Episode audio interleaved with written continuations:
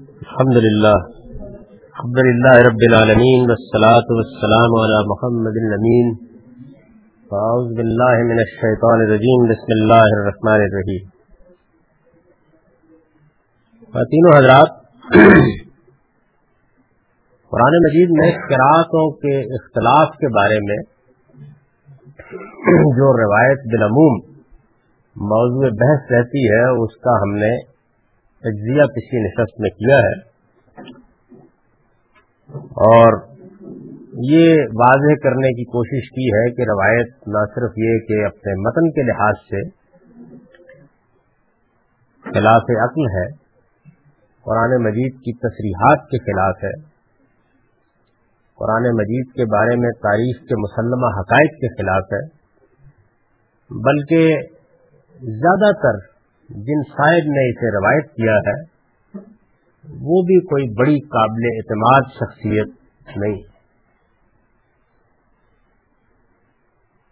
اس بحث کے آخر میں ہم نے امام لیس بن سعد کا وہ خط پڑھا ہے، جس میں وہ ابن شہاب زہری کے بارے میں اپنا تاثر بیان کرتے ہیں۔ کہ وہ دین کے معاملے میں اپنی آرا بیان کرتے تھے اور اس میں شک نہیں ہے کہ بہت صاحب علم و فضل آدمی تھے۔ لیکن ان کی آرام میں غیر معمولی تناقض ہوتا تھا۔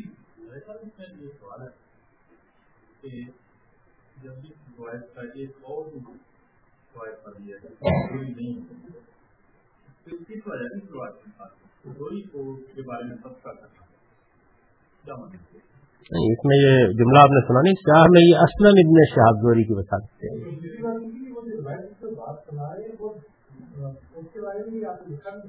یہ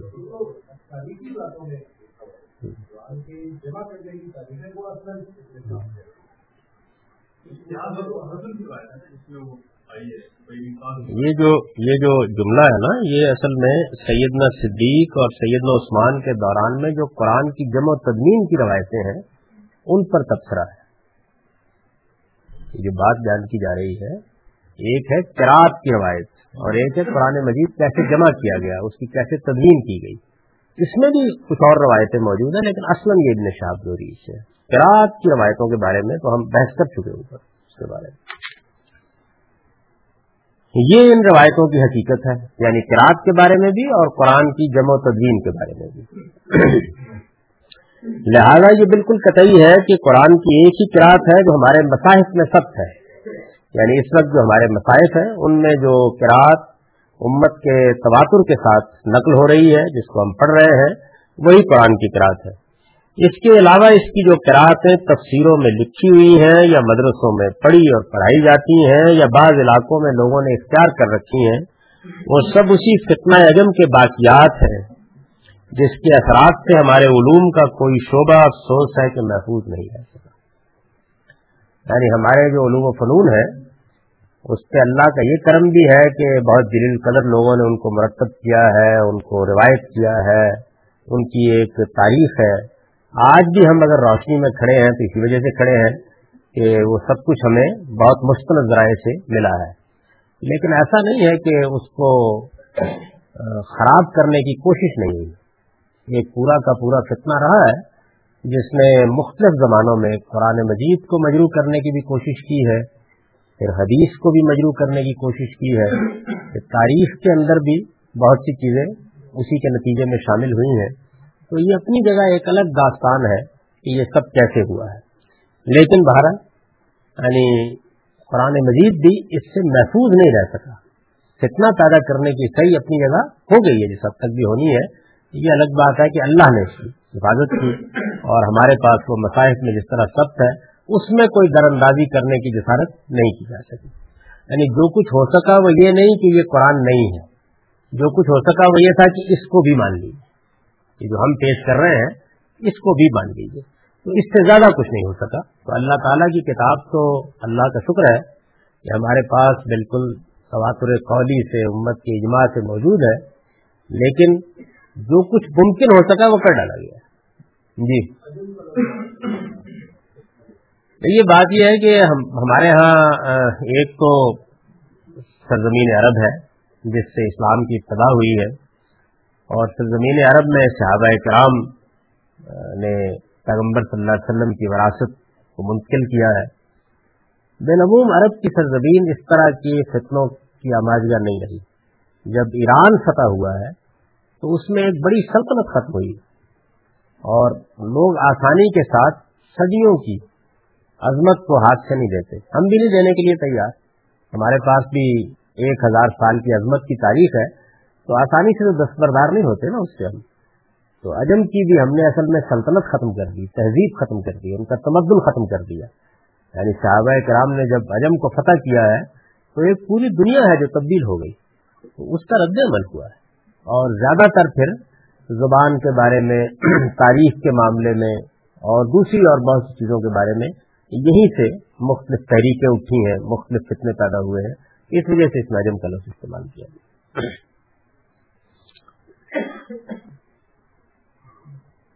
علامہ اقبال نے کہا نا کہ ذرا سی بات تھی۔ اندیشہ عجم نے اسے بڑھا دیا ہے فقط زیب داستان کے لیے۔ تو اندیشہ عجم کے اپنے کارنامے تو ہیں، اس کی خوبیاں بھی ہیں۔ یعنی عجم نے ہماری تہذیب میں، ہمارے تمدن میں بعض چیزوں کا اضافہ کیا ہے۔ اور مسلمانوں کی تہذیب کی اصل روایت عجمی سے ہو کر آ رہی ہے۔ لیکن دین کے معاملے میں اندیشہ عجم کے بعض پہلو ایسے ہیں کہ جن پہ علم و مطالعے کی روشنی میں غور کرنا چاہیے۔ بس اتنا اشارہ یہاں کافی ہے، کیونکہ اصل میں تاریخ میرا موضوع نہیں، یہاں۔ یہاں تو میں یہ بتا رہا ہوں کہ قرآن مجید کی جمع و تدوین کے بارے میں یہ سب کیسے ہوا ہے؟ اور یہ بات بھی ذہن میں رکھنی چاہیے کہ اس میں مستشقین نے جو کچھ اب لکھا ہے اور تنقیدیں کی ہیں اور قرآن مجید کے بارے میں جو نقطۂ نظر قائم کیے ہیں، اس میں ہی روایات کو دخل ہے۔ اور خاص طور پر جو ابن ابی داود کی کتاب المصائف ہے، جو گپوں کا مجموعہ ہے۔ لیکن بہرحال ایک کتاب ہے ہے تو گپوں کا مجموعہ۔ اور اس کتاب میں ہر طرح کے افسانے، ہر طرح کی کہانیاں قرآن مجید کے بارے میں موجود ہیں قرآن مجید کے نسخوں کے بارے میں، قرآن مجید کی کراطوں کے بارے میں جتنی داستانیں ہیں، اگر آپ غور کریں تو اس کا اصل ماخذ یہی کتاب ہے۔ باقی کتابوں میں بھی ہے۔ تو اس کو ظاہر ہے کہ وہ بنیاد بناتے ہیں، ہمارے یہاں یہ مواد موجود ہے اس کو، بنیاد بنا کے بات کرتے ہیں۔ ان کی ابتدا ہو سکتا ہے کہ ارزا اخیرہ سے پہلے کی کراط پر بعض لوگوں کے اصرار اس میں راویوں کے سب و نشانی سے ہوئی ہے۔ یہ میں پہلے بھی بیان کر چکا ہوں کہ ایسا نہیں ہوتا کہ کسی چیز کے لیے کوئی بنیاد نہ ہو اور فتنہ پیدا کر دیا جائے۔ یعنی کوئی جگہ ہوتی ہے جہاں سے پھر فتنے کی ابتدا کر دی جاتی ہے۔ تو میں نے یہ عرض کیا تھا کہ یہ بات بالکل عقلی ہے یعنی یہ بات سمجھ میں آتی ہے۔ کہ قرآن مجید کی جو پہلی کراط جس کے اوپر قرآن نازل ہو رہا تھا اور جس کے بارے میں اللہ تعالیٰ کہتے ہیں کہ وہ جو اس وقت کے حالات تھے ان کے لحاظ سے تھے۔ اسی کو بیان کیا نا سورہ اعلیٰ کی سائٹ میں ان الجہرا وما یقفا یعنی ایک تو اس وقت کی صورتحال ہے جس کو اللہ جانتے ہیں اور اس کے مطابق قرآن نازل کر رہے ہیں، اور ایک وہ صورتحال ہے جو بعد میں پیش آنے والی ہے اور جو بہرحال تم پر مسی ہے۔ اس کے لحاظ سے وہ اس کی دوبارہ کراط کریں گے۔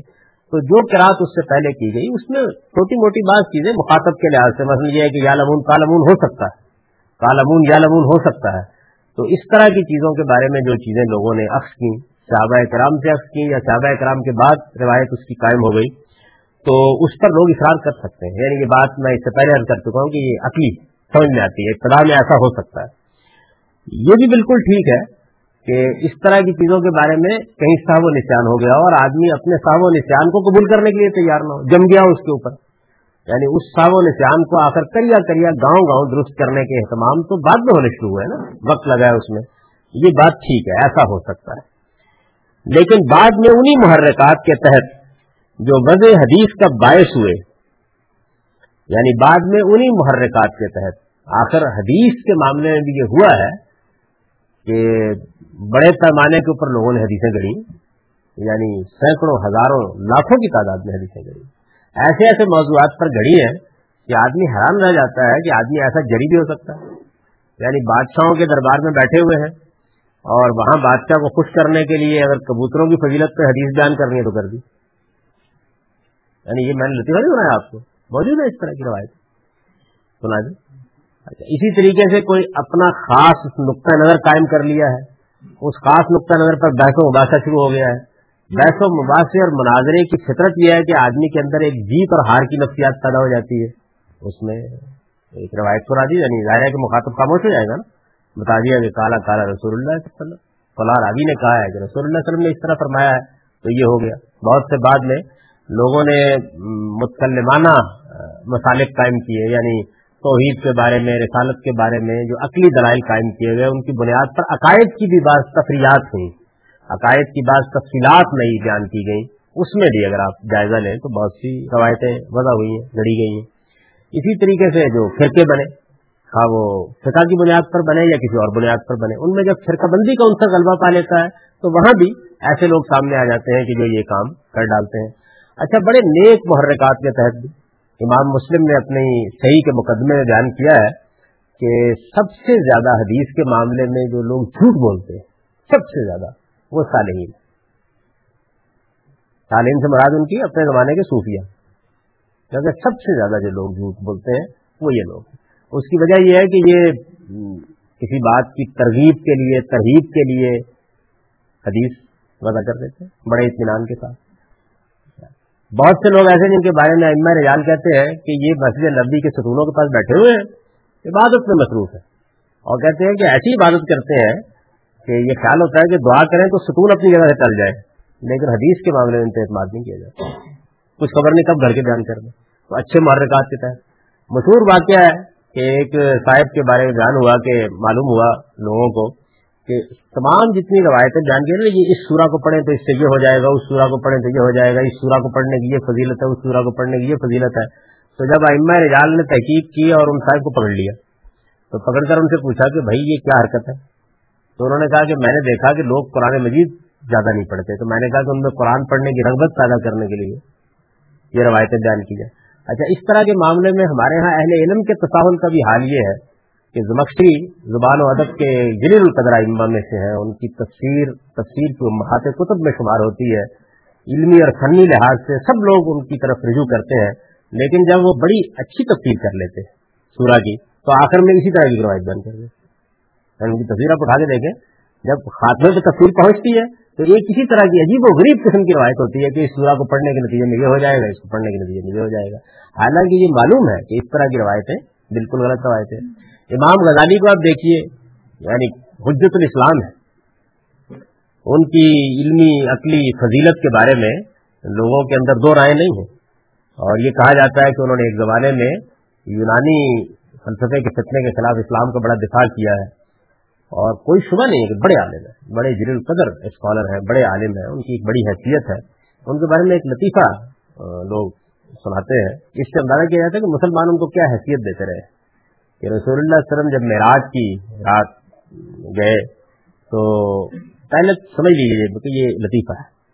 یعنی اس سے صرف مسلمانوں کا ذہن معلوم ہوتا ہے۔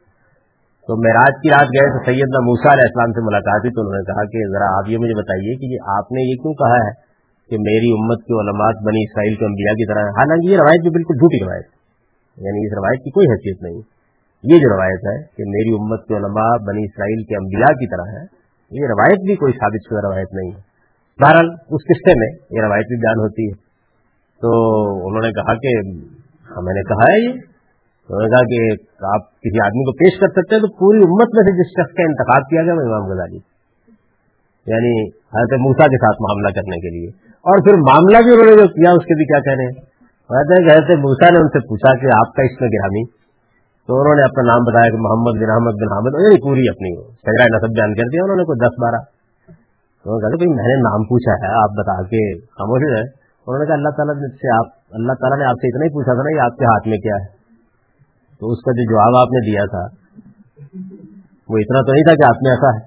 آپ نے پوری داستان سنائی تھی کہ یہ میرا آتا ہے، اس سے میں ٹیک لگاتا ہوں، بکریوں کے لیے پتے بھی جھاڑ لیتا ہوں۔ تو جب آپ نے اتنا لمبا جواب دیا تو میرا بھی سن لیجیے ظاہر ایسے ملتا ہے اس کے جواب میں خاموشی ہو گئے ہوں گے۔ اور کیا کر سکتے ہیں؟ تو میں یہ آپ کو بتا رہا تھا کہ وہ اتنے جلیل قدر آدمی ان کی کتاب احیاء علوم الدین کے بارے میں ہمارے ہاں یہ کہا جاتا رہا ہے کہ اگر ساری کتابیں دینی علوم کی دنیا سے ختم ہو جائے اور احیاء باقی رہ جائے تو کوئی اندیشہ نہیں۔ یہ ان کی حیثیت۔ لیکن ہر جھوٹی روایت جو آپ کو کہیں نہ ملے وہ احیاء مل جائے گی۔ کبھی آپ تجربہ کر کے دیکھ لیں۔ یعنی اگر کوئی جھوٹی اور موضوع روایت آپ تلاش کرنا چاہیں کہ یہ کہاں سے آئی ہے اور آپ احیاء کھول لیں تو آپ کو مل جائے گی یعنی اس معاملے میں اتنے تصاہل کوئی کوئی دلچسپی نہیں اس سے۔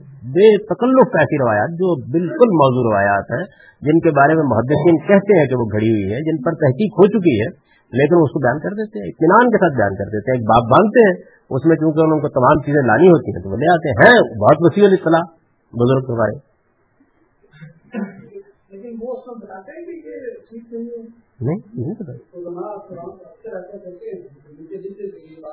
ہاں موجودہ زمانے میں لوگوں نے اس میں یہ محتاط طریقہ اختیار کیا۔ مثلا آپ تبدیلی جماعت اٹھائیے نصاب اٹھائیے نا اس میں۔ ایک انتہائی جھوٹا قصہ اس میں لکھا ہوگا رسول اللہ علیہ وسلم کی طرف نسبت دے کر۔ اور آگے اردو میں تو قصہ ہوگا عربی میں آگے لکھا ہوگا کہ یہ روایت موضوع ہے۔ موضوع ہے۔ لکھا۔ ہوئی عربی میں لکھا ہوتا ہے، یہ روایت موضوع ہے۔ یعنی یہ آگے عربی میں لکھا ہوا ہوتا ہے، ایسی وسیع مثالیں دی جا سکتی ہیں۔ اچھا ضعیف تو خیر اکثر ہے نا؟ یعنی ضعیف روایت تو اکثر بیان ہوتی ہے۔ اور اس میں لکھ دیتے اچھا جو آدمی ظاہر ہے کہ عربی زبان سے واقف نہیں ہے، وہ تو اردو میں قصہ پڑے گا اور کہے گا کہ بابا کیا کہنا ہے ایمان تازہ ہو گیا۔ اور میں نے تو اب تک یہ تجربہ کیا کہ ایمان صرف جھوٹی بات سے تازہ ہوتا ہے۔ یعنی اب تک کا میرا تجربہ یہ ہے کہ ایمان تازہ کرنے کے لیے یا جھوٹی روایت جڑنی پڑتی ہے، یا کوئی قصہ بیان کرنا پڑتا ہے، یا کوئی کہانی سنانی پڑتی ہے، اس کے بعد ایمان تازہ نہیں ہوتا۔ یعنی دین اپنی اصل اور صحیح صورت میں جب بیان کیا جائے تو معلوم ہوتا ہے کہ کوئی بات بنی نہیں رنگین نہیں پیدا ہوئی تصاہل کوئی انٹینشن نہیں تصاہل ہے۔ یعنی یہ مثال کے طور پر نقطہ نظر قائم کر لیا گیا کہ احکام کے معاملے میں تو ہم بہت تحقیق کر لیں گے، لیکن یہ کہ فضائل کی روایتیں جو ہیں، ان کے معاملے میں اتنی تحقیق کی کیا ضرورت ہے؟ حالانکہ وہ جو فضائل ہیں، انہی کے اندر سے دین کے بارے میں بعض بنیادی مقدمات قائم ہو جاتے ہیں۔ لیکن یہ عمومی رویہ ہمارے یہاں اختیار کیا گیا۔ یہ تو ان سے ملاقات ہوگی، پوچھیں گے۔ میں بزرگوں پر کوئی تبصرہ نہیں کرتا، میں صرف حقائق آپ کے سامنے بیان کر رہا ہوں۔ یعنی اس معاملے میں جو نقطہ ہے، نظر رہے ہیں، میں نے موجودہ زمانے کے بہت جلیل قدر عالم ہے ان کے عالم ہونے میں کوئی شبہ نہیں ہے۔ ہمارے ہاں ایک پورا مقصد فکر ان کی طرف اپنے آپ کو منسوخ کرتا ہے، ان کو اس دور کا مجدد وہ کہتے ہیں۔ یعنی احمد رضا صاحب بریلوی، ان کی کتابوں میں یہ جو مشہور روایت ہے کہ میری جو میرا نور سے دنیا بنی ہے، مشہور روایت ہے نا؟ یہ عام طور پر لوگوں سے آپ نے سنی ہوگی، حالانکہ اس کی کوئی حقیقت نہیں ہے۔ تو اس روایت سے ظاہر ہے کہ انہوں نے استدلال کیا ہے۔ ان کے بلفظات میں اور بھی جگہوں پر زیر بحث لائے ہیں۔ اس سے استدلال کیا اور اس کے بعد یہ کہا ہے کہ بھائی بات یہ کہ اس روایت پر لوگ کیوں اعتراض کرتے ہیں؟ مسلمانوں کی بہت سی کتابوں میں لکھی ہوئی ہے اور کوئی مسلمان اپنے پیغمبر کی طرف غلط بات منسوخ کیسے کر سکتا ہے؟ اگر یہ نقطہ نظر ہے تو آپ یہ دیکھیے نا کہ اس کے نتیجے میں تو پھر سارا فن حدیث ختم ہو جاتا ہے۔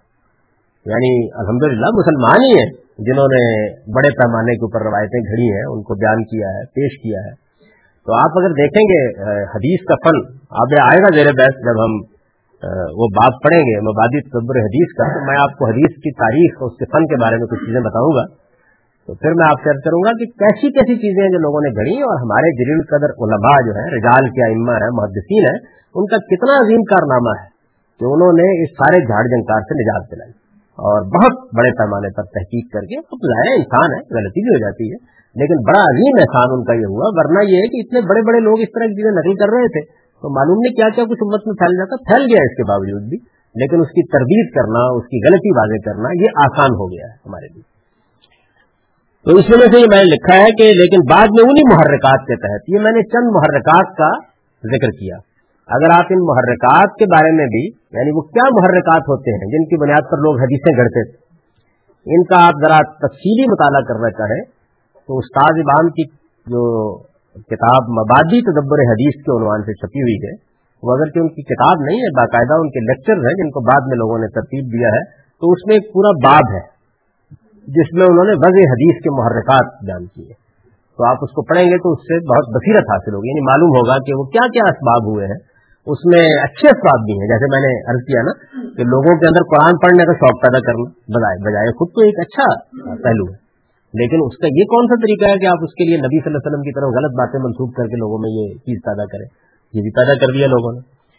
لیکن بعد میں انہیں محرکات کے تحت جو وضع حدیث کا باعث ہوئے، ان کراطوں کے فروغ کا یہ عالم ہوا۔ یعنی یہ کراطیں کس طرح فروغ پا گئیں اور کتنے بڑے پیمانے پر فروغ پا گئیں؟ قرآن مجید ایک تو وہ مصحف میں ہے نا ہمارے پاس ہے، اس کے علاوہ جو اس کی کراطیں بیان کی جاتی ہیں کہ بنو میاں کی حکومت کے اختتام تک یہ دسیوں کی تعداد میں منظر عام پر آ چکی۔ یہ جو آپ لوگ آج کل سنتے ہیں نا، سات کراتے ہیں یہ کوئی چیز نہیں ہے۔ میں یہ بتاؤں گا کہ یہ کیا چیز ہے۔ دسیوں کی تعداد میں۔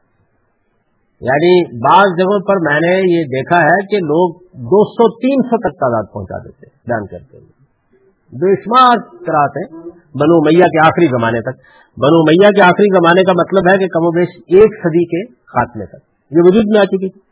بیان کیا جاتا ہے کہ ابو عبید قاسم بن سلام نے، جن کی وفات دو سو چوبیس ہجری میں ہوئی ہے، دو سو چوبیس ہجری میں ان کی وفات ہوئی ہے، ان کراطوں میں سے جو پھیلی ہوئی تھی لوگوں کے اندر۔ تو اب ظاہر ہے جمع تدوین اور علمی چیزوں کو ایک جگہ مرتب کرنے کا ذوق مسلمانوں میں پیدا ہوا اور وہ کام کر رہے تھے۔ تو یہ جو صاحب ابو بیت قاسم بن سلام، انہوں نے دو سو چوبیس فجری میں ان کی وفات ہوئی ہے۔ ان میں سے پچیس کا انتخاب اپنی کتاب میں کیا تھا۔ یہ کتاب اس وقت ہمیں میسر نہیں ہے، لیکن اس کا بہت ذکر ہوتا ہے اور لوگ بیان کرتے ہیں۔ کراط کے فن پر جو کتابیں ہیں، ان میں اس کا بہت ذکر ہوتا ہے۔ تو انہوں نے پچیس منتخب کی یعنی بہت سی پھیلی ہوئی میں سے انہوں نے پچیس منتخب کر دی اس وقت جو سات کراتے مشہور ہیں، یہ سنتے ہیں نا آپ کی سات کراتے ہیں، اس وقت جو مشہور ہیں، یہ ابو بکر بن مجاہد نے تیسری صدی کے آخر میں کسی وقت منتخب کی یعنی یہ ابو بکر بن مجاہد جو ہے، یہ بھی ایک مولف محقق ہے، مصنف ہے۔ انہوں نے ایک کتاب مرتب کی، انہوں نے ان پچیس میں سے سات کا انتخاب کیا۔ کہ یہ ان کے خیال میں زیادہ پھیلی ہوئی تھی یا زیادہ قابل اعتماد تھی، تو یہ، بلکہ ان کے ساتھ کا انتخاب کرنے کے بعد، اب جو سوال انہوں نے کیا تھا، ان کے ساتھ کا انتخاب کرنے کے بعد لوگوں میں یہ خیال پیدا ہوا کہ وہ جو روایت میں سات حرفوں پر قرآن اترا ہے، وہ اصل نہیں ہے حالانکہ یہ اب آپ پر واضح ہو گیا کہ یہ جو سات ہے، یہ تو ایک صاحب کی ایجاد ہے۔ ایجاد سے مراد یہ کہ جو کچھ پھیلا ہوا تھا، اس میں سے پچیس تیس تو پہلے ایک صاحب نے منتخب کر دی، انہوں نے ان میں سے سات کا انتخاب کر دیا۔ تو ان سات کی حقیقت یہ ہے یعنی ایسا نہیں کہ ان سات کی نبی صلی اللہ علیہ وسلم کی طرف نسبت ہے اور باقیوں کے نہیں ہے، یہ دسیوں کی تعداد ہے، بے شمار ہے، آپ اگر ان کو دیکھیں۔ تو ابو بکر مجاہد نے تیسری صدی کے آخر میں، صحیح سن تو معلوم نہیں ہے، لیکن تیسری صدی کے آخر میں کسی وقت انہوں نے مرتب کر کے یہ سات کراتے رائٹ کر دی۔ اور انہی کے بعد یہ سات کا زیادہ رواج ہوا۔ ہے یعنی تیسری صدی کے آخر میں۔ لہذا یہ بات عام طور پر مانی جاتی ہے۔ عام طور پر مانی جاتی ہے یعنی اہل علم اس کو مانتے ہیں کہ ان کی کوئی مقدار متعین نہیں کی جا سکتی۔ یعنی آپ یہ نہیں کہہ سکتے کہ یہ کراتے جو ہے یہ سات ہے یا دس ہے یا پچیس ہے یا سو ہے پچیس بھی انتخاب ہے، سات بھی ایک دوسرے صاحب کا انتخاب ہے۔ اصل میں کتنی ہے؟ کچھ نہیں کہا جاتا۔ سینکڑوں۔ یعنی اس وقت بھی اگر کتابوں کو آپ نکالیں تو اس میں آپ کو سینکڑوں مل جائیں گے۔ اچھا اب یہ جب سینکڑوں ہیں، تو پھر اس کے بعد ایک رائے قائم کی گئی۔ وہ رائے جو ہے وہ یہ ہے، بلکہ ہر وہ کراط یعنی اب سوال پیدا ہوا کہ بھائی اتنی زیادہ ہے سینکڑوں کی تعداد میں پھیلی ہوئی ہے تو کسی کراط کو قرآن قرار دینے کے لیے کوئی معیار، کوئی کرائٹیرین بنائیں گے نا؟ اگر آپ کراطوں کو مانتے ہیں، تو پھر اس کے بعد کوئی معیار بنائیں گے۔ کیا ساری ٹھیک ہے؟ تو انہوں نے جو معیار بنایا ہے، اہل علم نے، وہ میں نے یہاں بیان کر دیے وہ کہتے ہیں کہ ہر وہ کراط قرآن ہے، نمبر ایک، جس کی صنعت صحیح ہو۔ صنعت صحیح ہونے کا مطلب یعنی خبر واحد ہی ہوگی، لیکن صنعت اس کی صحیح ہے، جیسے کہ حدیث کی صنعت ہوتی ہے، پہلی شرط یہ۔ جو مساحف مساحف عثمانی سے احتمال ہی صحیح موافقت رکھتی ہے۔ یعنی جو ہمارے پاس مصحف عثمانی کے نسخے ہیں، ان میں اس کو پڑھا جا سکے۔ مثال کے طور پر اگر کاف تے نام لکھا ہوا ہے، تو یہ میں نے کیا تھا نا کہ کاتلا بھی پڑھا جا سکتا ہے کوتلا بھی پڑھا جا سکتا ہے، یہ پڑھی جا سکے اس میں۔ یہ مطلب ہے اس کا۔ استعمال نہیں صحیح موافقت رکھتی ہے۔ یعنی اس کو وہاں ڈال کے پڑھنا ممکن ہو۔ اور کسی نہ کسی پہلو سے عربیت کے مطابق قرار دی جا سکے۔ یعنی کوئی بے شک ساز، اسلوب ہو، کچھ ہو، یہ بتایا جا سکے کہ عربی زبان کا جملہ بن گیا ہے۔ اگر یہ تین چیزیں ہو جاتی ہیں تو پھر اس کراط کو مان لیا جاتا ہے۔ یعنی پھر وہ کراط لکھی جا سکتی ہے، پھر اس پر قرآن کی تصویر ہو سکتی ہے، پھر اس کے بعد وہ نماز میں پڑھی جا سکتی ہے۔ آپ پڑھ دیں یہ بنایا گیا۔ ان میں سے بعض کو لوگ یعنی یہ اب سینکڑوں ہے اس کے لیے معیار یہ بنایا گیا کہ یہ تین چیزیں ہم دیکھیں گے۔ ایک یہ چیز دیکھیں گے کہ صنعت ٹھیک ہے، دوسرے یہ کہ مصف عثمانی کا متن اس کو قبول کر لیتا ہے۔ یعنی متن میں اس کو پڑھا جا سکتا ہے۔ عربیت کے لحاظ سے اس کو غلط نہیں قرار دیا جا سکتا۔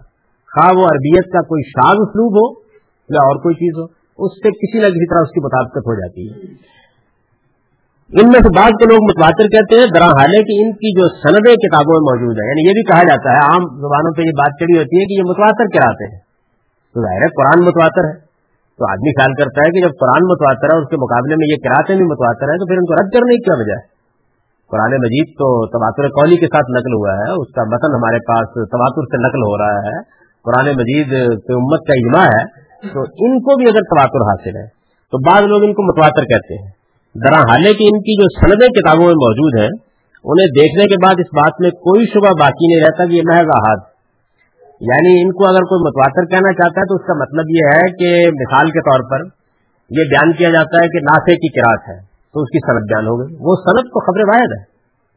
جیسے کہ حدیث کی صنعت ہوتی ہے۔ لیکن نافے کے بعد اگر ہزاروں لوگوں نے مثال کے طور پر ان سے اس کو سیکھا ہے یا پڑھا ہے تو متواتر ہو گئی۔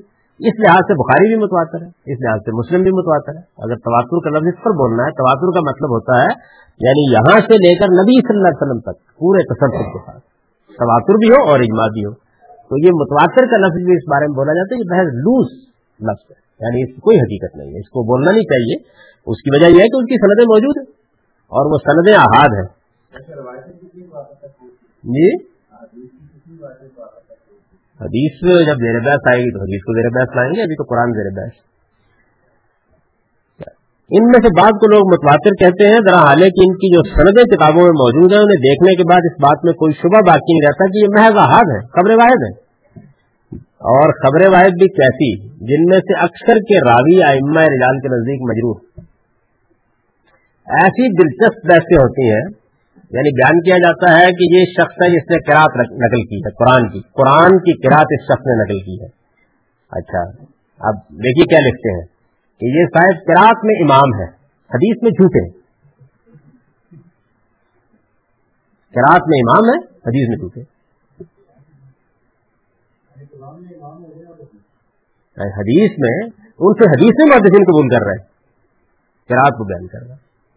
اور یہ میں آپ سے کروں کہ جب آپ ان کی سردیں نکال کے دیکھتے ہیں، تو واقعی کہ آدمی حیران رہ جاتا ہے۔ یعنی کوئی صنعت بھی اس سے پاس نہیں۔ جس روایت کی صنعت کو آپ دیکھیے، یہ معلوم ہوگا کہ اس کے اندر کوئی جھوٹا ہے، کوئی ضعیف ہے، کوئی لپاٹیا ہے، کوئی حافظے میں کمزور ہے۔ یعنی کسی نہ کسی پہلو سے کوئی نہ کوئی مجرور راوی آپ کو وہاں مل جائے گا۔ اور جو بڑے بڑے آئنما کراط کے شمار ہوتے ہیں، ان کے اوپر یہ جڑے موجود ان کے اوپر یہ جڑے موجود اس میں آپ لوگوں کو دلچسپی ہوگی تو میں آپ کے سامنے چند مشہور کراتے یعنی وہ سات کراتے جو ہمارے یہاں بہت پڑی جاتے ہیں، ان کی سندیں بیان کرتے ہیں۔ بتا دوں گا آپ کو، یہ دیکھیے آئمہ محدثین، خود آئمہ رجال یعنی میں نہیں یا کوئی اور نہیں، بلکہ سن حدیث کے علماء کیا ارشاد فرماتے ہیں۔ اور بالکل یہ جملہ لکھا ہوتا ہے کہ یہ کراط میں امام ہے حدیث میں جھوٹے۔ یعنی رسول اللہ کی طرف ایک روایت کی نسبت تو ان سے نہیں کی جا سکتی۔ اللہ کی کتاب وہ بیان کر رہے ہیں اور وہ ہم نقل کر رہے ہیں ان سے۔ یہ سوچتے ہیں اس لیے میں نے یہ جملہ لکھا ہے کہ یہ محض احاد ہے جن میں سے اکثر چراوی اما رجال کے نزدیک مجروح ہے چنانچہ قرآن متواتر تو ایک طرف انہیں کوئی صاحب نظر حدیث کی حیثیت سے بھی آسانی کے ساتھ قبول نہیں کر سکتا۔ یعنی اگر کسی آدمی کو حدیث کے علم میں بھی صحت کا عدم صحت کا شعور ہے تو کیسے قبول کریں؟ حدیث تو قبول نہیں کرتے ہم۔ نہیں قرار دے دیں گے نا۔ اور اگر کوئی جھوٹا ہے تو موضوع قرار دے دیں گے۔ یعنی راوی کے بارے میں اگر یہ معلوم ہو جائے کہ وہ جھوٹا آدمی ہے، تو پھر روایت موضوع ہو جاتی۔ پھر اس کی روایت کسی حال میں قبول نہیں کی جاتی۔ لیکن ہم اس کی کراط کو نہ صرف قبول کر رہے ہیں، بلکہ متواتر قرار دے رہے ہیں۔ یہ اس معاملے میں ترفا تماشا ہے۔ اور جس کا جی چاہے، وہ اس معاملے میں ویسے موجود ہے اس کو دیکھ سکتا ہے۔ کیا صورت حال ہے؟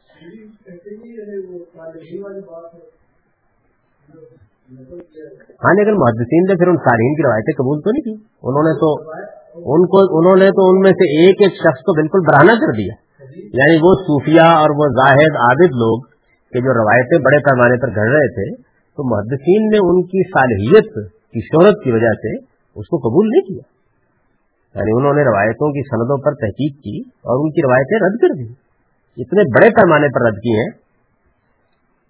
یہ ایک زمانے میں صوفیہ نے یہ پروپیگنڈا کیا کہ یہ جو ائمہ رجال ہے یہ دیکھیے کہ یہ ہماری غیبت کرتے ہیں۔ یعنی وہ ظاہر ہے کہ وہ بیٹھ کے بیان کرتے تھے نا کہ یہ حضرت جو ہے ان کے کردار کا یہ حال ہے، ان کی سیرت کا یہ حال ہے، یہ جھوٹی روایت کرتے ہیں، یہ بیان کرتے تھے۔ تو انہوں نے کہا یہ غیبت کرتے ہیں۔ اس کی وجہ یہ ہے کہ ہم تو اس وقت موجود نہیں ہوتے، ہماری عدم موجودگی میں۔ چنانچہ محدثین کو بڑی مفصل بحثیں کرنی پڑی اس پر کہ یہ غیبت نہیں ہے۔ یعنی اس پر بڑی مفصل بحثیں کرنی پڑی۔ کہ یہ غیبت نہیں ہے۔ اور انہوں نے بیان کیا کہ جب کوئی شخص رسول اللہ علیہ وسلم کی طرف نسبت کر کے میدان میں کھڑا ہوگا، تو پھر وہ اپنے آپ کو پیش کرے گا لفظ کے لیے۔ یعنی ہم کسی کا ذاتی عیب نہیں بیان کر رہے، وہ آدمی گھر میں بیٹھے، تو ہمیں کوئی شوق نہیں ہے اس کی عبت کرنے کا یا اس کا عیب بیان کرنے کا۔ لیکن وہ میدان میں آ کر کھڑا ہو گیا اور یہ کہتا ہے کہ میں نبی صلی اللہ علیہ وسلم کی طرف اس بات کی نسبت دے رہا ہوں، تو پھر آج رہا ہے کرم وہ عبت کرانے کے لیے تیار ہو جائے۔ پھر ہم کریں گے۔ جیسے ہمارے استاد کہا کرتے تھے کہ بھائی عام آدمی جو ہے، اس کی برائی بیان کرنا تو ایک بڑا جرم ہے۔ نہیں بیان کرنی چاہیے۔ لیڈروں کی قیمت واجب ہے۔ اس کی وجہ کیا ہے؟ اس کی وجہ یہ ہے کہ ایک آدمی اگر آپ کو عالم کی حیثیت سے یا ایک آدمی اپنے آپ کو قوموں کے رہنما کی حیثیت سے پیش کرتا ہے، تو پھر اس کو یہ کہنے کا حق حاصل نہیں رہتا کہ جناب دے دیکھیے، میری ذاتی زندگی میں آپ مداخلت لگے یعنی یہ یہ اگر آپ کو کہنا تو آپ گھر واپس چلیں گے اطمینان کے ساتھ گھر میں بیٹھے عام آدمی کو کوئی نہیں کھیڑتا عام آدمی کو اللہ نے یہ حفاظت دی ہے کہ وہ اللہ تعالیٰ اس کا معاملہ کرے گا۔ اصل میں جب قوم کی رہنمائی کے لیے آدمی کھڑا ہو گیا ہے یا علم دین میں کوئی بات کہنے کے لیے کھڑا ہو گیا ہے، تو اصل میں وہ پیش کر رہا ہے اپنے آپ کو جی اب میرے سیرت، میرا کردار، میری زندگی سامنے ہے، کھلی کتاب کی طرح اب جس کا جیتا ہے اس کے اوپر تنقید کرے تو یہ بات یہ ہے کہ لطیفہ نہیں کہ بالکل ٹھیک بات ہے۔ چنانچہ محدثین نے صوفیہ کے اس پروپیگنڈے کا جواب دیا اور بڑے پیمانے پر انہوں نے کیا۔ ان کے ہاں خود محدثین میں کے ہاں بڑے جو محدثین تھے جب یہ انہوں نے بحثیں کی ہیں، تو وہ عام طور پر جب رجال کی بحث کرنے کے لیے بیٹھتے تھے، تو اگر تفن تباہ کہتے تھے کہ تال مکتب آئیے تھوڑی سی گبت کر لیں یعنی تو کرنی ہوتی تھی ان کو، واجبات میں سے تھا، ان کا سارا کام اسی پر مبنی تھا۔ چھوٹے وقت میں زیادہ ثواب حاصل کرنے اور بہت ساری نبی پاک پڑھا کرتے تھے وہ نام کی شاعری یا قرآن کا تھوڑا زیادہ سے زیادہ حاصل یہ سارا نبے فیصد نبے فیصد اس طرح کے جو قصے بیان کیے جاتے ہیں، بالکل غلط ہوتے ہیں، کوئی ان کی حقیقت نہیں ہوتی۔ وہ دعائے جمیلہ، دعائے گنج الرش اب اس کا کبھی مقدمہ پڑے ایک دن نبی صلی اللہ علیہ وسلم مسجد نبی میں بیٹھے ہوئے تھے جبیل امین آئے، انہوں نے آگے بھی وہ کہاں آئے؟ یعنی علم کی دنیا تو اس واقعے سے واقف نہیں۔ محدثین اس سے واقف نہیں ہے مرکین اس سے واقف نہیں ہے ایک آدمی جان کر دیتا ہے۔ اور لوگ بڑے ذوق، شوق کے ساتھ اس کو پڑھتے ہیں۔ اچھا ایک زمانے میں تو یہ ہوتا تھا۔ ایک زمانے میں تو یہ ہوتا تھا کہ جبیل آئے، انہوں نے آگے رسول اللہ صلی اللہ علیہ وسلم کو یہ دعا سکھائی۔ اب موجودہ زمانے میں کیا ہوتا ہے؟ موجودہ زمانے میں حدیث گھڑنی بہت مشکل ہو گئی ہے۔ کوئی اگر گھڑے بھی تو چودہ صدیوں کی صنعت اس کو بنانی پڑتی ہے۔ تو ایک مشکل کام ہے۔ لوگ وہ یہ کہتے ہیں کہ میں شیخ احمد، نبی صلی اللہ علیہ وسلم کے مدار کے پاس سوئے ہوئے تھے، حضور خواب میں آئے، انہوں نے یہ بتا دیا۔ یعنی اب کس کا زیادہ آسان ہو جاتا ہے۔ اور یہ بھی یہ شیخ احمد خواب میں آئے اور انہوں نے آ کر یہ بتا دیا، یہ قصہ کوئی آمیانہ نہیں ہے محض آ کر ہمارے جل القدر عالم شاہ ولی اللہ، انہوں نے چالیس روایتیں اپنی خواب میں روایت کی ہیں۔ یعنی وہ کہتے ہیں کہ عالم خواب میں نبی صلی اللہ علیہ وسلم سے یہ میں روایت کر رہا ہوں۔ موجود ہے سچی ہے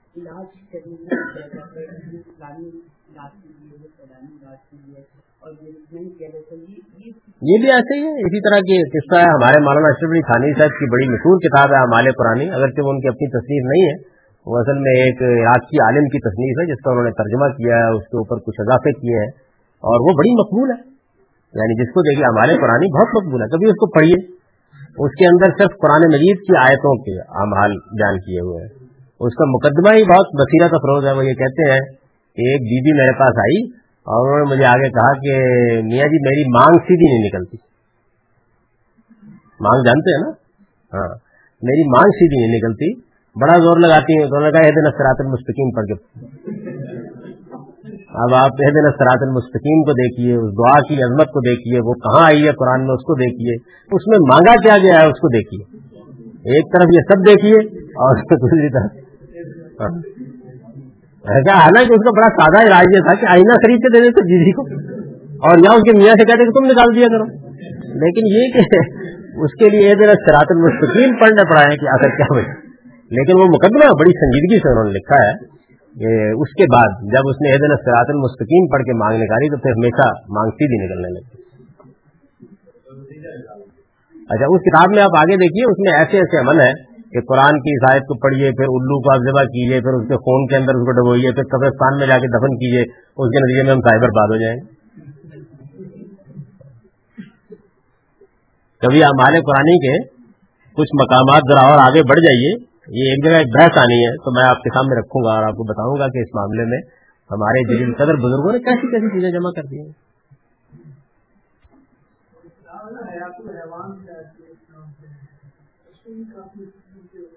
نہیں یہ کوئی جائز کیا، اس میں تو یہ چیزیں نہیں ہیں۔ لیکن یہ ہے کہ بہت بعد میں لوگوں نے بہت سی ایسی چیزیں بیان کر دی تو یہ جو سوال ہمارے دوست طارق صاحب نے اٹھایا تھا، میں آخر میں اس پر اب تذکرہ کرنا چاہتا ہوں۔ یعنی یہ بات کہ ایک یہ روایت ہے ہمارے پاس، یہ جس کا ہم نے اوپر تجزیہ کیا کہ سیدنا عمر نے اس طریقے سے سنا اور حضور نے کہا کہ اس طرح بھی اترا اور اس میں یہ ذکر ہوا آخر میں کہ کوئی بات نہیں، ایسے بھی اترا ہے ایسے بھی اترا ہے قرآن سات حروف پر اترا ہے۔ یہ ہم پڑھ چکے ہیں روایت۔ اور دوسری جانب یہ کراتے ہیں۔ اب یہ کراتے ہیں جس طرح کہ میں نے عرض کر دیا آپ کو کہ یہ سات نہیں ہے یہ تو اصل میں سینکڑوں کی تعداد میں یعنی سات یہ کیسے بنی ہے اس کی تاریخ میں نے آپ کو بتا دی ہے کہ یہ ابو بکر بن مجاہد نے انتخاب کر کے وہ کوئی بھی انتخاب کر سکتے تھے، اپنے انتخاب سے۔ ایسا نہیں کہ کوئی امت کا ووٹ بیٹھا تھا۔ اپنے انتخاب سے انہوں نے یہ سات کراطیں کتاب میں نقل کر دی اور اس کے بعد لوگوں میں اس کا رواج ہو گیا۔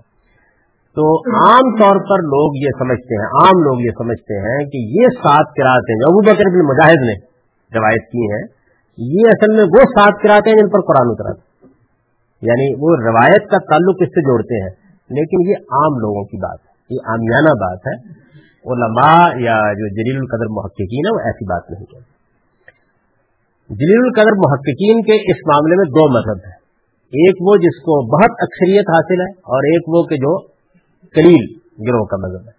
جس کو زیادہ اکثریت حاصل ہے وہ یہ ہے کہ یہ تو روایت ٹھیک ہے کہ قرآن سات کراطوں پر اترا یہ ٹھیک ہے۔ یہ کراطیں تھیں کیا؟ یہ نہیں معلوم۔ یعنی جلیل القدر محققین کا جو مذہب ہے وہ یہ ہے کہ یہ نہیں معلوم۔ نبی صلی اللہ علیہ وسلم کے زمانے میں ان سب کراطوں پر قرآن پڑھنے کی اجازت تھی۔ سیدنا ابو بکر کے زمانے میں بھی اجازت تھی۔ کیا تھی یہ نہیں معلوم، لیکن جو کچھ بھی تھی، ان پر قرآن پڑھنے کی اجازت تھی۔ حضرت عثمان کے ابتدائی زمانے میں بھی اس کی اجازت تھی، لیکن بعد میں حضرت عثمان نے یہ دیکھا کہ یہ تو بڑے فتنے کا باعث بن رہی تھی جی۔ تو انہوں نے ان میں سے چھ کو ختم کر دیا اور ایک باقی رہنے یہ عمومی مذہب یہ۔ اب ظاہر ہے کہ اس عمومی مذہب کے اوپر بھی بڑے سوالات پیدا ہوتے ہیں۔ یعنی قرآن مجید اگر اللہ تعالیٰ نے ایک سے زیادہ کراطوں پر نازل کیا تھا، تو سید عثمان تو ایک طرف، رسول اللہ وسلم بھی کیا حق رکھتے تھے کہ ان میں سے کسی کو منسوخ کر دیں؟ اور یہاں تو یہ ہے کہ سید عثمان اچھا جس فتنے کو روکنے کے لیے سید عثمان نے یہ اقدام کیا کیا اس کو خدا کو معلوم نہیں تھا؟ کیا رسول اللہ علیہ وسلم کے علم میں یہ بات نہیں تھی؟ تو یہ مذہب جو ہے، یہ اس کی بھی کوئی بنیاد نہیں ہے۔ لیکن بہرحال بہت سے لوگ جو ہیں وہ یہ جان چھڑا لیتے ہیں۔ وہ کہتے ہیں کہ نہیں، وہ الگ تھی۔ وہ ختم ہو گئی۔ یہ پھر الگ ہے معاملہ۔ یہ تو اصل میں روایت کے طور پر یہ کراتے آ رہی ہے۔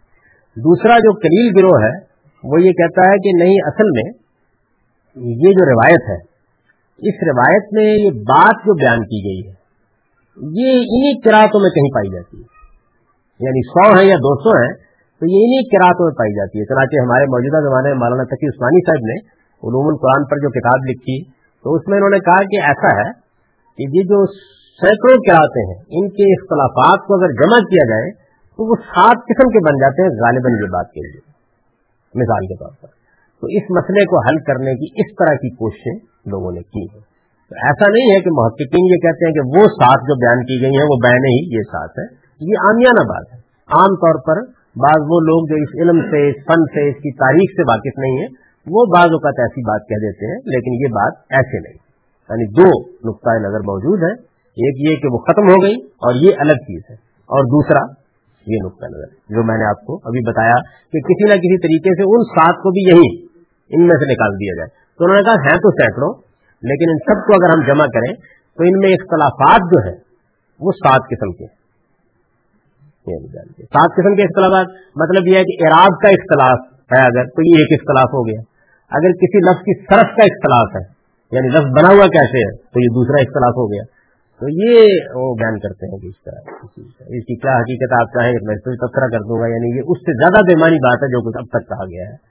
لیکن بہرحال انہوں نے کوشش کی کہ کچھ نہ کچھ توجہ کر دیں۔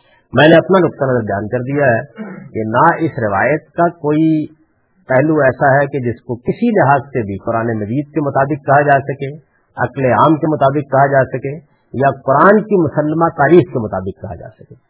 تو ایک روایت اگر قرآن کے خلاف ہے، عقل عام کے خلاف ہے، اور خبر واحد ہے۔ قرآن کے خلاف ہے، عقل عام کے خلاف ہے، مسلمانوں کی قرآن کے بارے میں مسلمہ تاریخ کے خلاف ہے۔ تو اس کو کیا کرنا چاہیے؟ یعنی کیوں وقت ضائع کیا جائے اس کے اوپر؟ اس کو نکال کے باہر پھینک دینا چاہیے۔ بہت سی محدثین نے پہلے الگ کی ہیں، اس کو بھی الگ کر دینا چاہیے۔ اور دوسری جو چیز میں نے عرض کی وہ یہ ہے کہ قرآن متواتر اللہ کا بہت شکر ہے، اور وہ قرآن جس کو اجماع حاصل ہے امت کا وہ امت میں بغیر کسی نظا کے موجود ہمارے پاس موجود اس کے مقابل میں روایتیں جو کچھ بھی ہیں اور کراطیں جو کچھ بھی ہیں، خواہ وہ صنعت کے لحاظ سے صحیح ہو خواہ وہ مسائل سے عثمانی کے مطابق ہو خواہ وہ جیسی بھی ہو بہرحال وہ اخبار احاد یعنی سندوں کا بھی کیا حال ہے، وہ بھی میں نے بیان کر دیا۔ لیکن تھوڑی دیر کے لیے مان لیجیے تو ان میں سے کسی ایک کی دو کی سند ٹھیک ہی ہے۔ جو کچھ بھی ہے اخبار احاد ہے اور یہ بات بالکل مسلمہ ہے کہ قرآن صرف وہ ہے جو تواتر سے نقل ہوا ہے، اخبار احاد کی بنیاد پر قرآن قبول نہیں کیا جا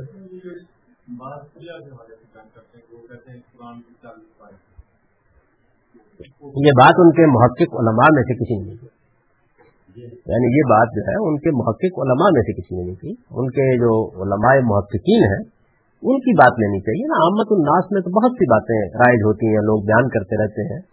لیکن ان کے محقق علماء میں سے کسی نے یہ بات نہیں تو یہ جناب کراطوں کا افسانہ یہ ہے یعنی اس کی نوعیت یہ ہے۔ ہمارے ہاں ظاہر بات ہے کہ لوگ اس معاملے میں بہت جذباتی ہو جاتے ہیں۔ اس کی وجہ یہ ہے کہ یہ جو روایت ہے، اختلاف کراط کی، یہ بھی بہر الحدیث کی بڑی کتابوں میں موجود ہے۔ اور جو کراطیں لوگوں میں رائج ہیں وہ بھی مدرسوں میں پڑھی پڑھائی جا رہی ہیں تو اس وجہ سے لوگ اس کے بارے میں ذرا جذباتی ہوتے ہیں۔ لیکن بہت اطمینان کے ساتھ، بہت تہذیب اور شائستگی کے ساتھ یہ بات اس امت پر واضح کرنی چاہیے کہ قرآن اخبار احاد سے ثابت نہیں ہوتا اور قرآن کی اس قرآد کے علاوہ باقی سب اخبار احاد ہے ایک چیز خلجان پیدا کرتی تھی اور وہ یہ کہ مغرب میں جو قرآن رائج ہے، اس کے بارے میں میں نے آپ کو بتا دیا کہ اس کی تاریخ معلوم ہے جب اس کو رائج کیا گیا۔ تو اس وجہ سے یہ بات بھی بالکل متعین ہو جاتی ہے کہ وہ بھی ایک خبر واحد تھی جس کو ایک زمانے میں حکومت نے لوگوں میں رائج کر دیا اور اس علاقے میں وہ رائج ہو بھی گئی۔ لیکن یہ قرآن مجید جو ہمارے پاس موجود ہے، اس کے بارے میں آپ نہیں کہہ سکتے کہ فلاں زمانے میں اس کی کرات رائج کی گئی۔ یہ نبی صلی اللہ علیہ وسلم کے زمانے سے لے کر صحابہ کرام کے دور سے لے کر اب تک بغیر کسی اختلاف اور نگاہ کے ہمارے ہاتھوں میں موجود ہے۔ ہم اس کو پڑھ رہے ہیں، اس کی تلاوت کر رہے ہیں اور یہی قرآن ہے اور یہی اس کی کراط ہے۔ کہ جس کراط کو پھر قرآن ماننا چاہیے۔ چنانچہ یہ جو آخر میں معیار بیان کیا گیا ہے، میرے نزدیک اس کی کوئی حقیقت نہیں۔ یعنی یہ معیار اصل میں حدیث کی صنعت کے معاملے میں جو اعتماد پیدا کرنے کی بات لوگوں نے کوشش کی ہے، اسی سے وجود پذیر ہوا ہے۔ اگر آپ غور کریں تو اس کا مقصد وہی اس لیے کہ اگر ان اخبار احاد کو ترک کیا جائے، تو پھر ظاہر ہے کہ ادھر بھی زد پڑتی ہے۔ تو لوگوں نے اس کو بھی کہیں نہ کہیں اکوموڈیٹ کر لیا ہوگا چلے تھوڑی سی، اس کے ساتھ بھی مصالحت کر لی جائے، ورنہ یہ سب اخبار احاد یعنی اطمینان کے ساتھ یہ بات کہی جا سکتی ہے کہ ایک قرآن متواتر ہے اور ایک اخبار احاد کی بنیاد پر اس کے بعض آیات کی کرا سے روایت کی جاتی ہیں، وہ کتابوں میں موجود ہیں۔ لیکن وہ اخبار احاد ہے حدیث کے پائے کی بھی نہیں۔ کجا یہ کہ ان کو قرآن مانا جائے۔ اب اگر یہ بحث جو ہے، یہ شافی ہے، اس پہ کوئی سوال پیدا نہیں ہوتا، تو پھر میں یہ کہنے میں حق میں جانب ہوں کہ جو پہلا سوال قرآن کے میزان اور فرقان ہونے پر عائد کیا گیا تھا، پہلا سوال۔ اعتراض وارد ہوا تھا نا کہ قرآن کی تو کراطوں میں اختلافات ہیں، تو وہ سوال بےمانی ہو جاتا ہے۔ یعنی قرآن مجید کی کراطوں کے بارے میں کوئی بحث باقی نہیں رہتی۔ اس کے بعد جناب اب دیکھیے کہ جو دوسری بحث ہے، وقت کتنا باقی ہے؟ تین منٹ ہے۔ تو پھر میرا خیال یہ کہ اس کے بارے میں کوئی سوال کر لیں، اس بحث کو پھر ہم اگلی نسل جی؟ اس وقت کسی مصحف کے بارے میں یہ بات اعتماد کے ساتھ نہیں کہی جا سکتی کہ یہ سیدنا عثمان کے سب سے پرانے نسخے کے بارے میں بھی بہت اختلافات ہیں۔ یعنی کچھ لوگ کہتے ہیں استنبول کے توپ کافی میوزیم میں جو ہے وہ اصلی ہے، کچھ کہتے ہیں مراکش میں جو ہے وہ اصلی ہے، کچھ کہتے ہیں کہ جو کاسٹم میں تھا۔ لیکن یہ کہ ان کے بارے میں کوئی بات بھی جو ہے وہ نہیں کہی جا سکتی۔ جی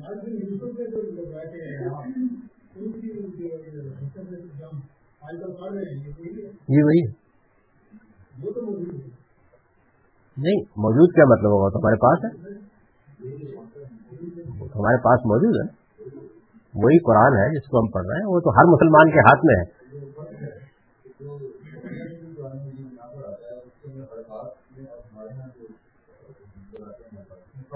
حرکات کی صورت میں فرق ہے۔ صورت میں فرق ہے۔ ہاں، وہ صورت میں فرق ہے، اس سے کوئی فرق نہیں پڑتا۔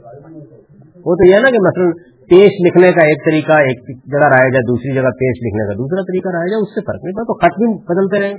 یعنی قرآن ہم جو ہے وہ نستعلیق میں بھی لکھ سکتے ہیں۔ قرآن مجید ہم خط نقص میں بھی لکھ سکتے ہیں۔ قرآن مجید کسی اور خط میں بھی لکھ سکتے ہیں۔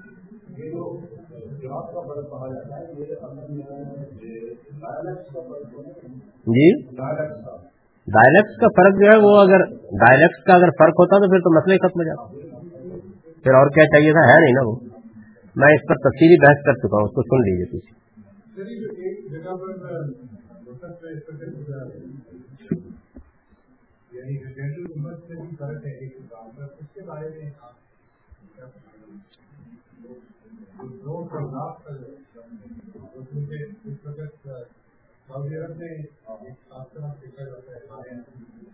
نہیں، ایسا نہیں۔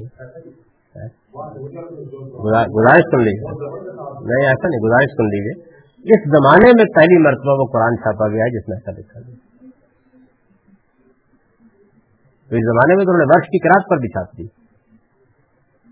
ایسا نہیں۔ جو قرآن امت کے ہاتھ میں ہمیشہ سے موجود، اگرچہ اس سے کوئی فرق نہیں پڑتا، کیونکہ وہ تو مانی کا مسئلہ نہیں ہے۔ لیکن وہ بھی پہلی بار ابھی لکھا گیا ابھی لکھا گیا پانچ سات سال پہلے میں نے یہ دیکھا ہے کہ کچھ قرآن آئے ہیں وہاں سے جن میں مجمع الفاظ، اس میں جو قرآن چھپا ہے، اس میں ہے۔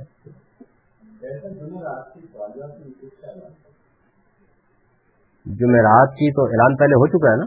یعنی کیونکہ یہ اب خالص علمی نشست ہوتی ہے اور اس میں لوگوں کی ایک ضرورت ہوتی تھی کہ کچھ ان کو یعنی متنوع سوالات کرنے ہوتے تھے۔ تو درس قرآن میں موقع تھا اس کا، تو اس کے لیے میں نے جمعرات کا دن خاص کر دیا۔ جمعرات کو مغرب کے بعد اسی جگہ جو لوگ بھی آنا چاہیں وہ آ سکتے ہیں۔ مغرب سے عشاء تک وہ نشست ہوتی ہے، کوئی گھنٹے سوا قریب۔ عام جنرل کوشچن جنرل کوشچن تو وہ گپ شپ بھی ہو جاتی ہے، جنرل کوشچن بھی ہو جاتے ہیں۔ کچھ تھوڑی بہت اس میں دین سے ہٹ کر بھی یعنی بے دینی کی نہیں؟